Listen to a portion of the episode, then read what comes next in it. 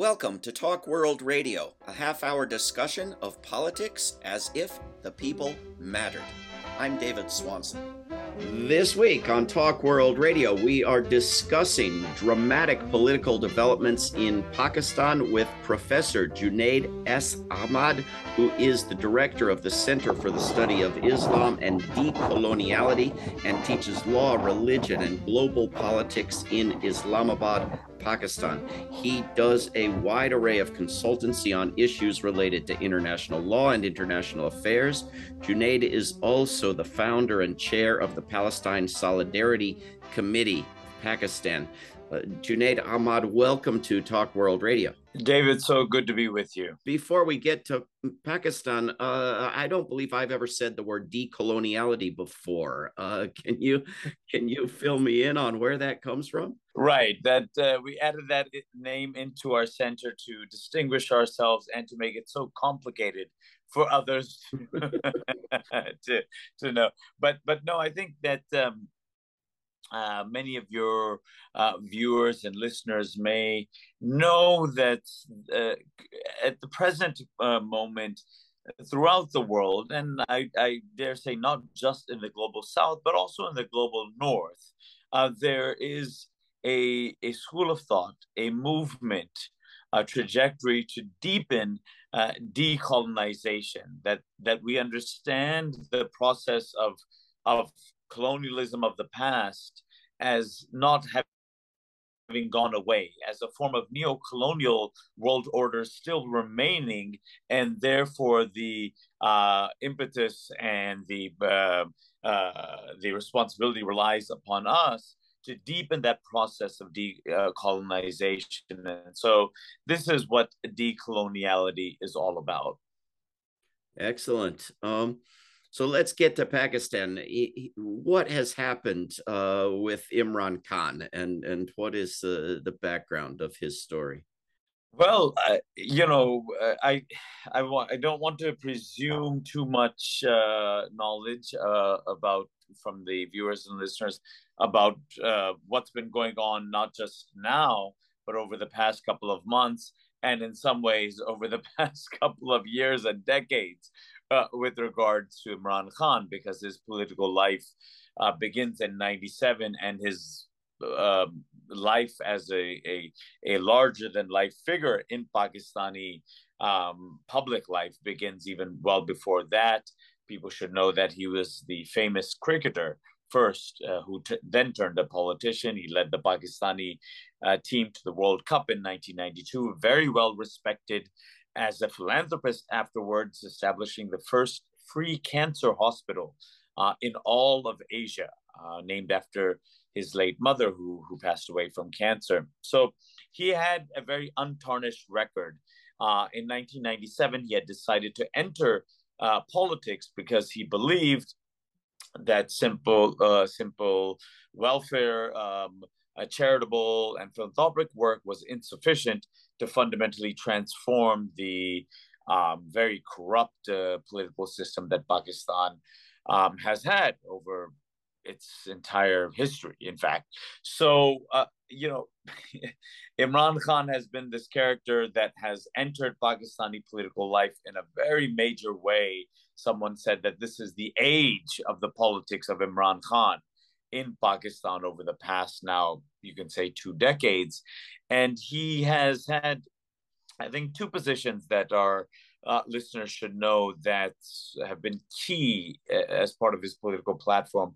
One has been the enormous levels of corruption, pillage, and plunder by the so called civilian democratic politicians uh, in the country. We hear a lot about Pakistan of having this, uh, of having been under military rule for half of the country's history, and that certainly is true. And the military has played um, a very, you know, nefarious role in many instances.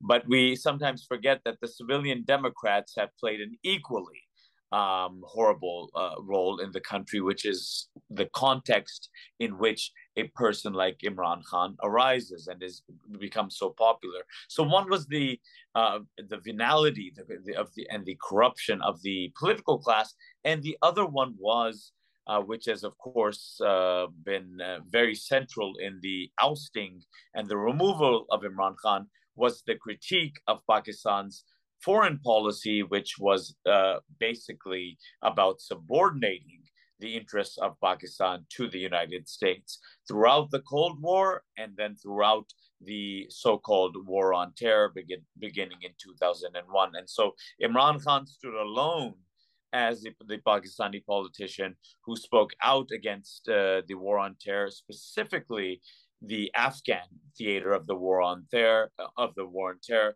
for two reasons that many of us share. One is it's immoral and it's illegal with a huge uh, human toll. And the second one uh, that it was counterproductive. It was only fueling militancy uh, and terrorism, both in Afghanistan as well as in Pakistan, where the spillover effects of that war was enormous. So, this is a little bit of background, I think, that maybe viewers and listeners would appreciate before Imran Khan ultimately is elected prime minister in 2018. And I don't know if, David, you want me to then now fast forward to, to what does happen right now or just before you do that uh, some people may be familiar but uh, part of that foreign policy critique was an absolute denunciation of drone murders, uh, which in the US media are simple, routine, completely acceptable police actions uh, akin to picking up litter off the street. you don't even use the word murder. Uh, can you talk about his position on blowing people up with missiles from robot airplanes? Absolutely. So, as part of that larger critique of the war on terror, the specific element of both uh, American drone attacks as well as uh, American sometimes special forces operations coming inside to Pakistani territory from Afghanistan. All of these things he had firmly denounced. Uh, in terms of drone attacks, I mean, he had led many uh, marches to the northwestern areas where these drone attacks were happening. You know, basically the U.S. Uh, and this is against uh, under the liberal President Obama, the so-called kill list of of these um, supposedly uh, these militants and terrorists that the U.S. has itself decided, um, and and so there were plenty of drone strikes that were taking place, killing numbers of civilians, funerals, marriages, uh, and so on.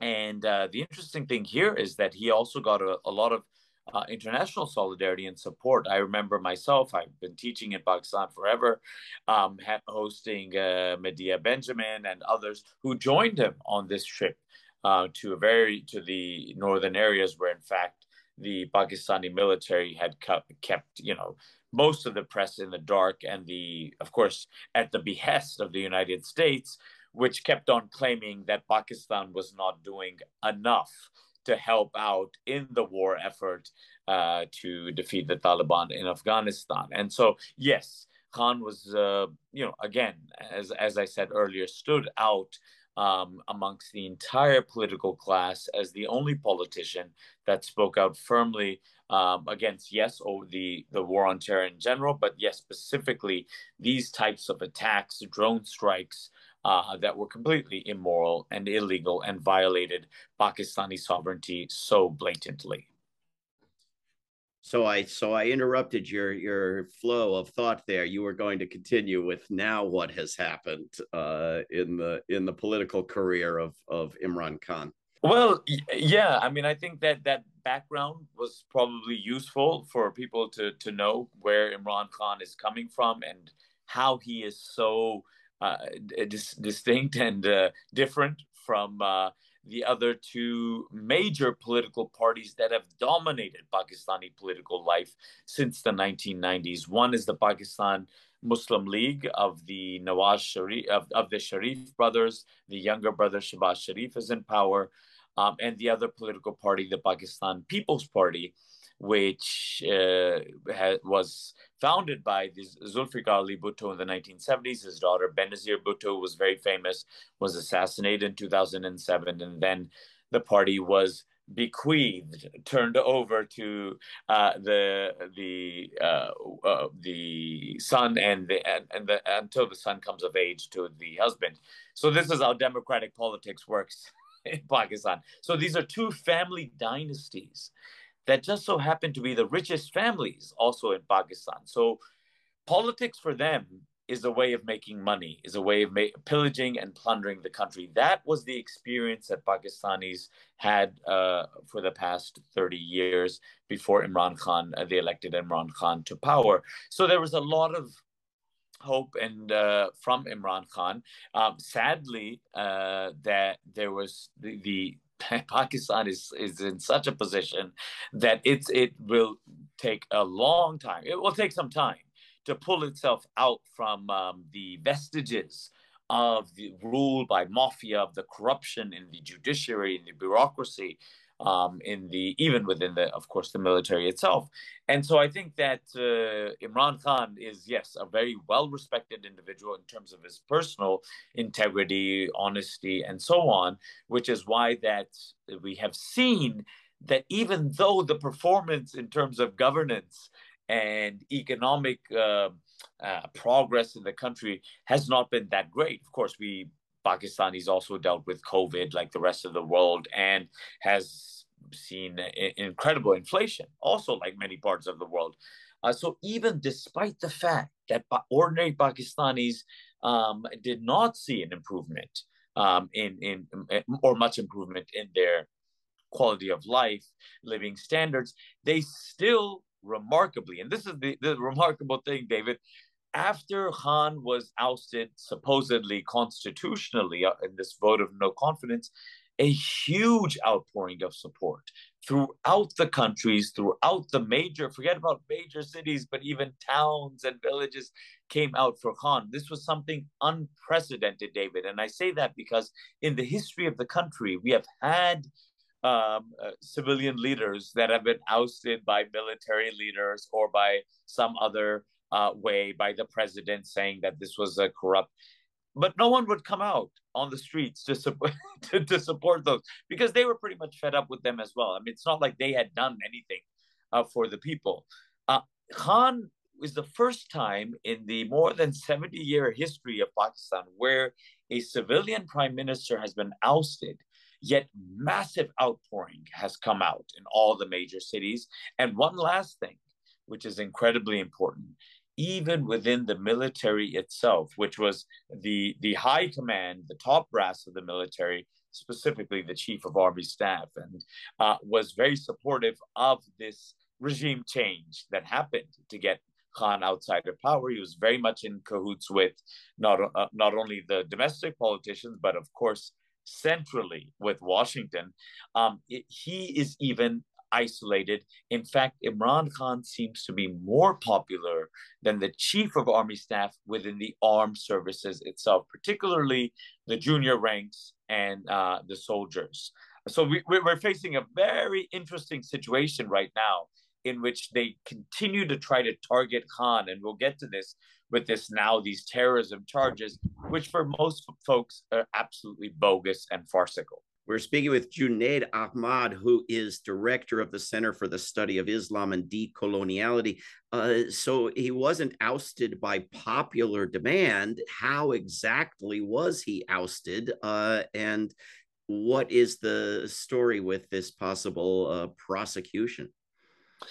Right. Well, uh, just uh, right now, um, um the, the, the latest news is that the uh, the courts have thrown out this kind of this charge under the Military Anti-Terrorism Act. So supposedly, Khan gave this speech in which he in which his uh, one of his main aides was detained, imprisoned, and tortured. And Khan, in his speech, said that we will uh, we will pursue legal cases against those uh, the inspector general of the police, as well as other um, corrupt uh, lower court judges who had oh, uh, detained this person unlawfully. And because of that speech, the the government uh, said that we're going to now try him for terrorism charges. Now, of course, this was completely laughable and ridiculous, and that, therefore now that's been thrown out.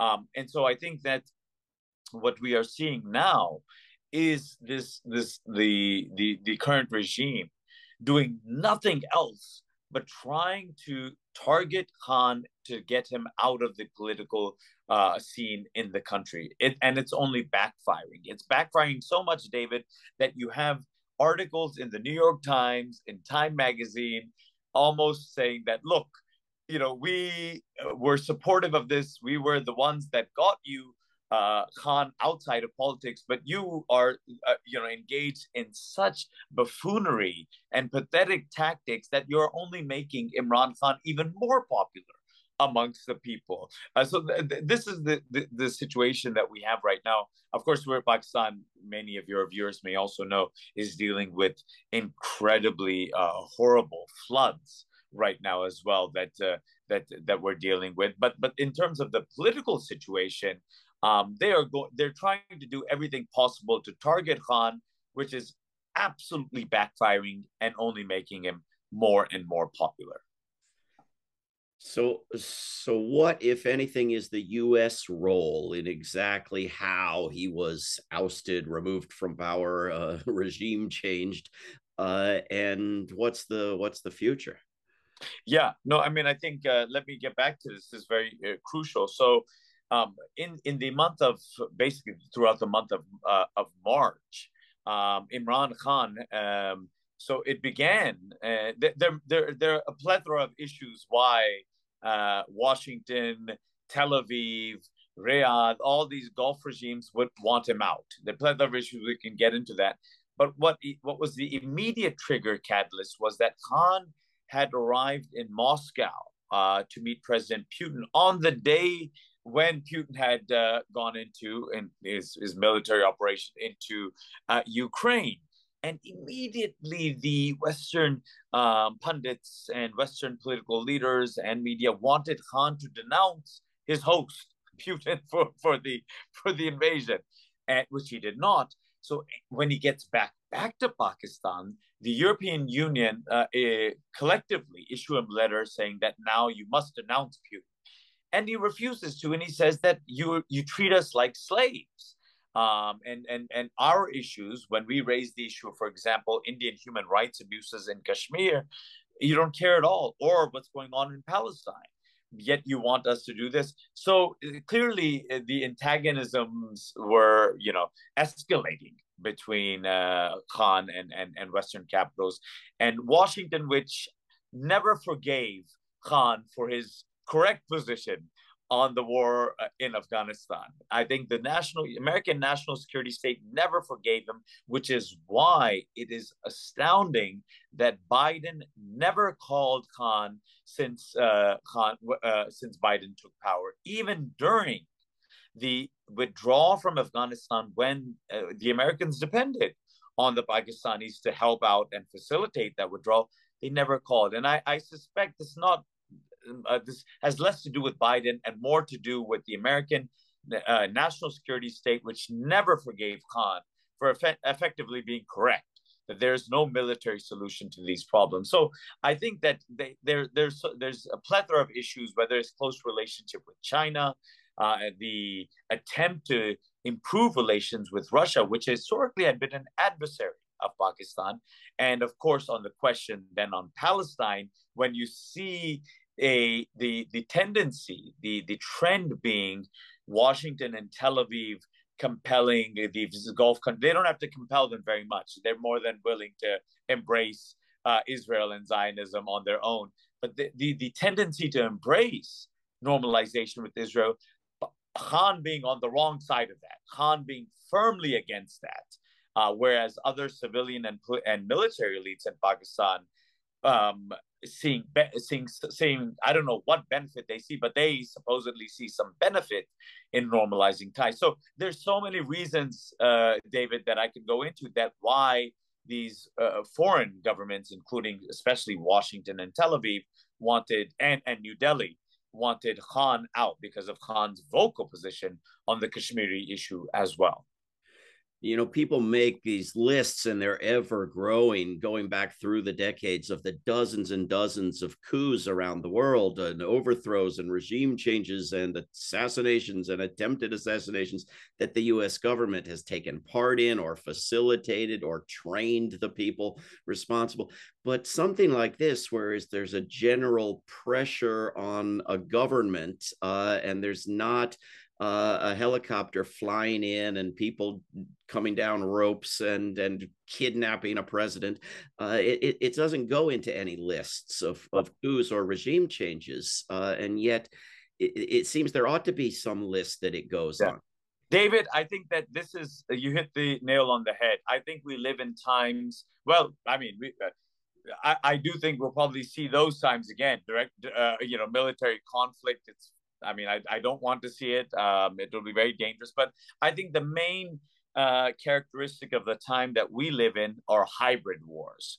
Hybrid wars through through sanctions, through through through um, color revolutions, uh, through pushing funding, advancing quote unquote civil society movements uh, and and politicians, etc. We see this in Latin America, I mean, it's very, very obvious what's been going on in Latin America. We see this in places like China, and and this is exactly it's like it's like right from the playbook.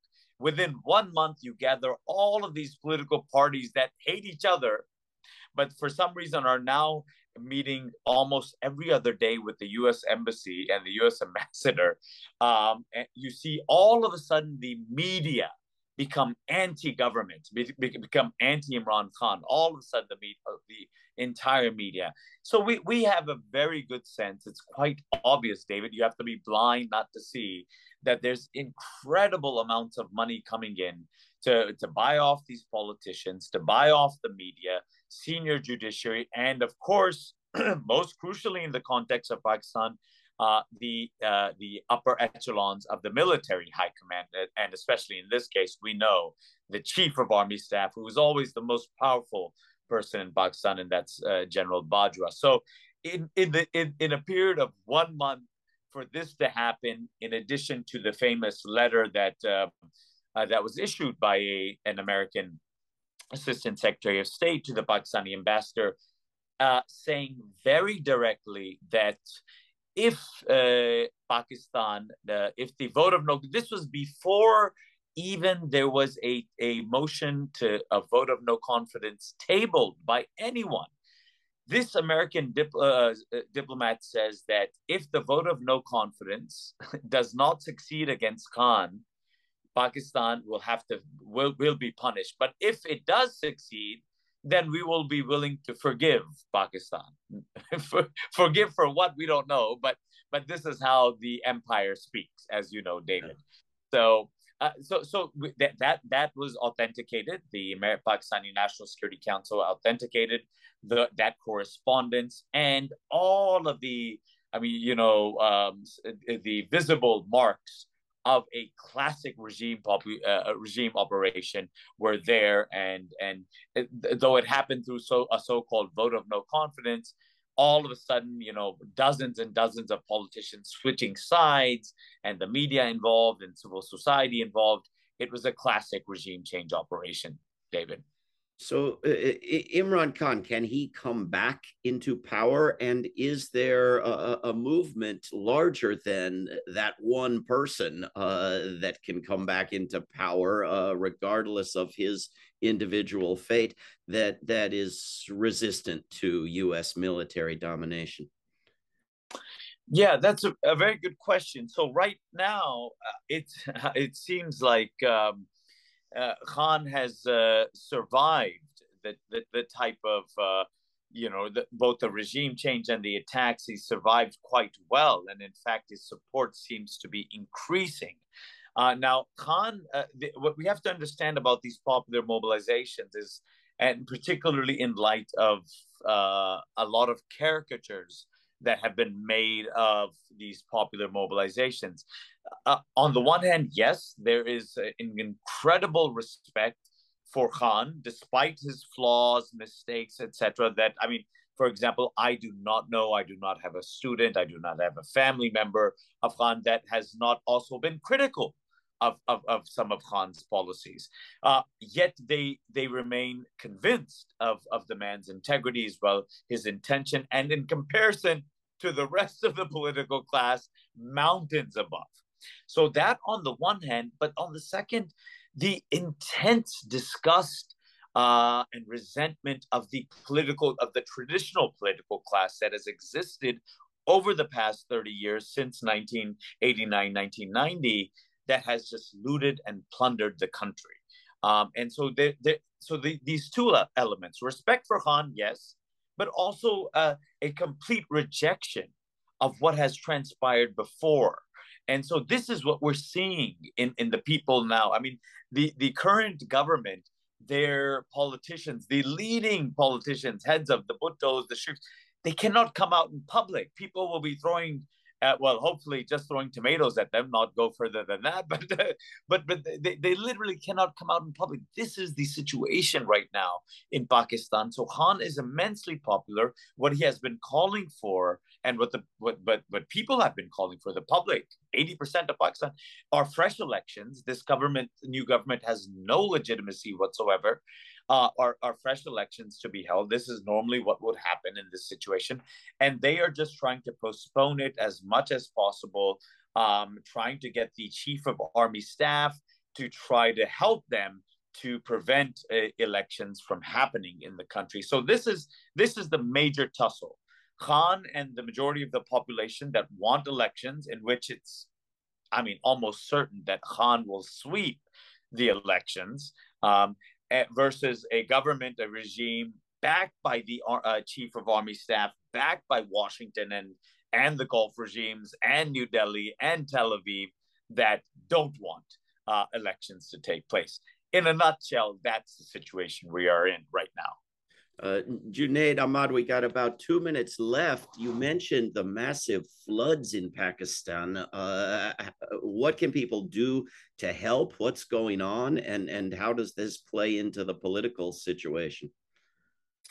Well, just last night, I mean, I witnessed a non-stop, many many hours, as as much as I could witness. Uh, Imran Khan had a massive kind of uh, drive for uh, fundraising for relief efforts. But of course, I mean, there, there are many other um, uh, groups that are involved in this. It's it's just been horrendous this year. I mean, these are, uh, but but but of course, the tragedy in this, David, is that these are becoming entirely predictable uh, because of climate change. South Asia.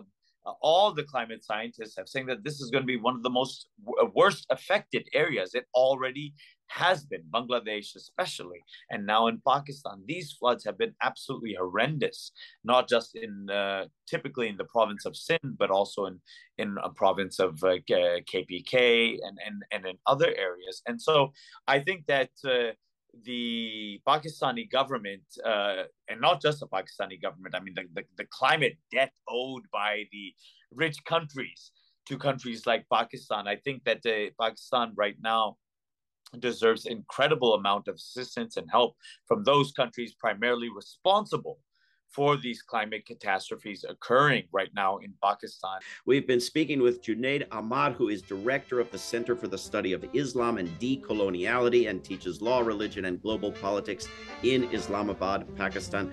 Junaid, thank you very, very much for coming on Talk World Radio.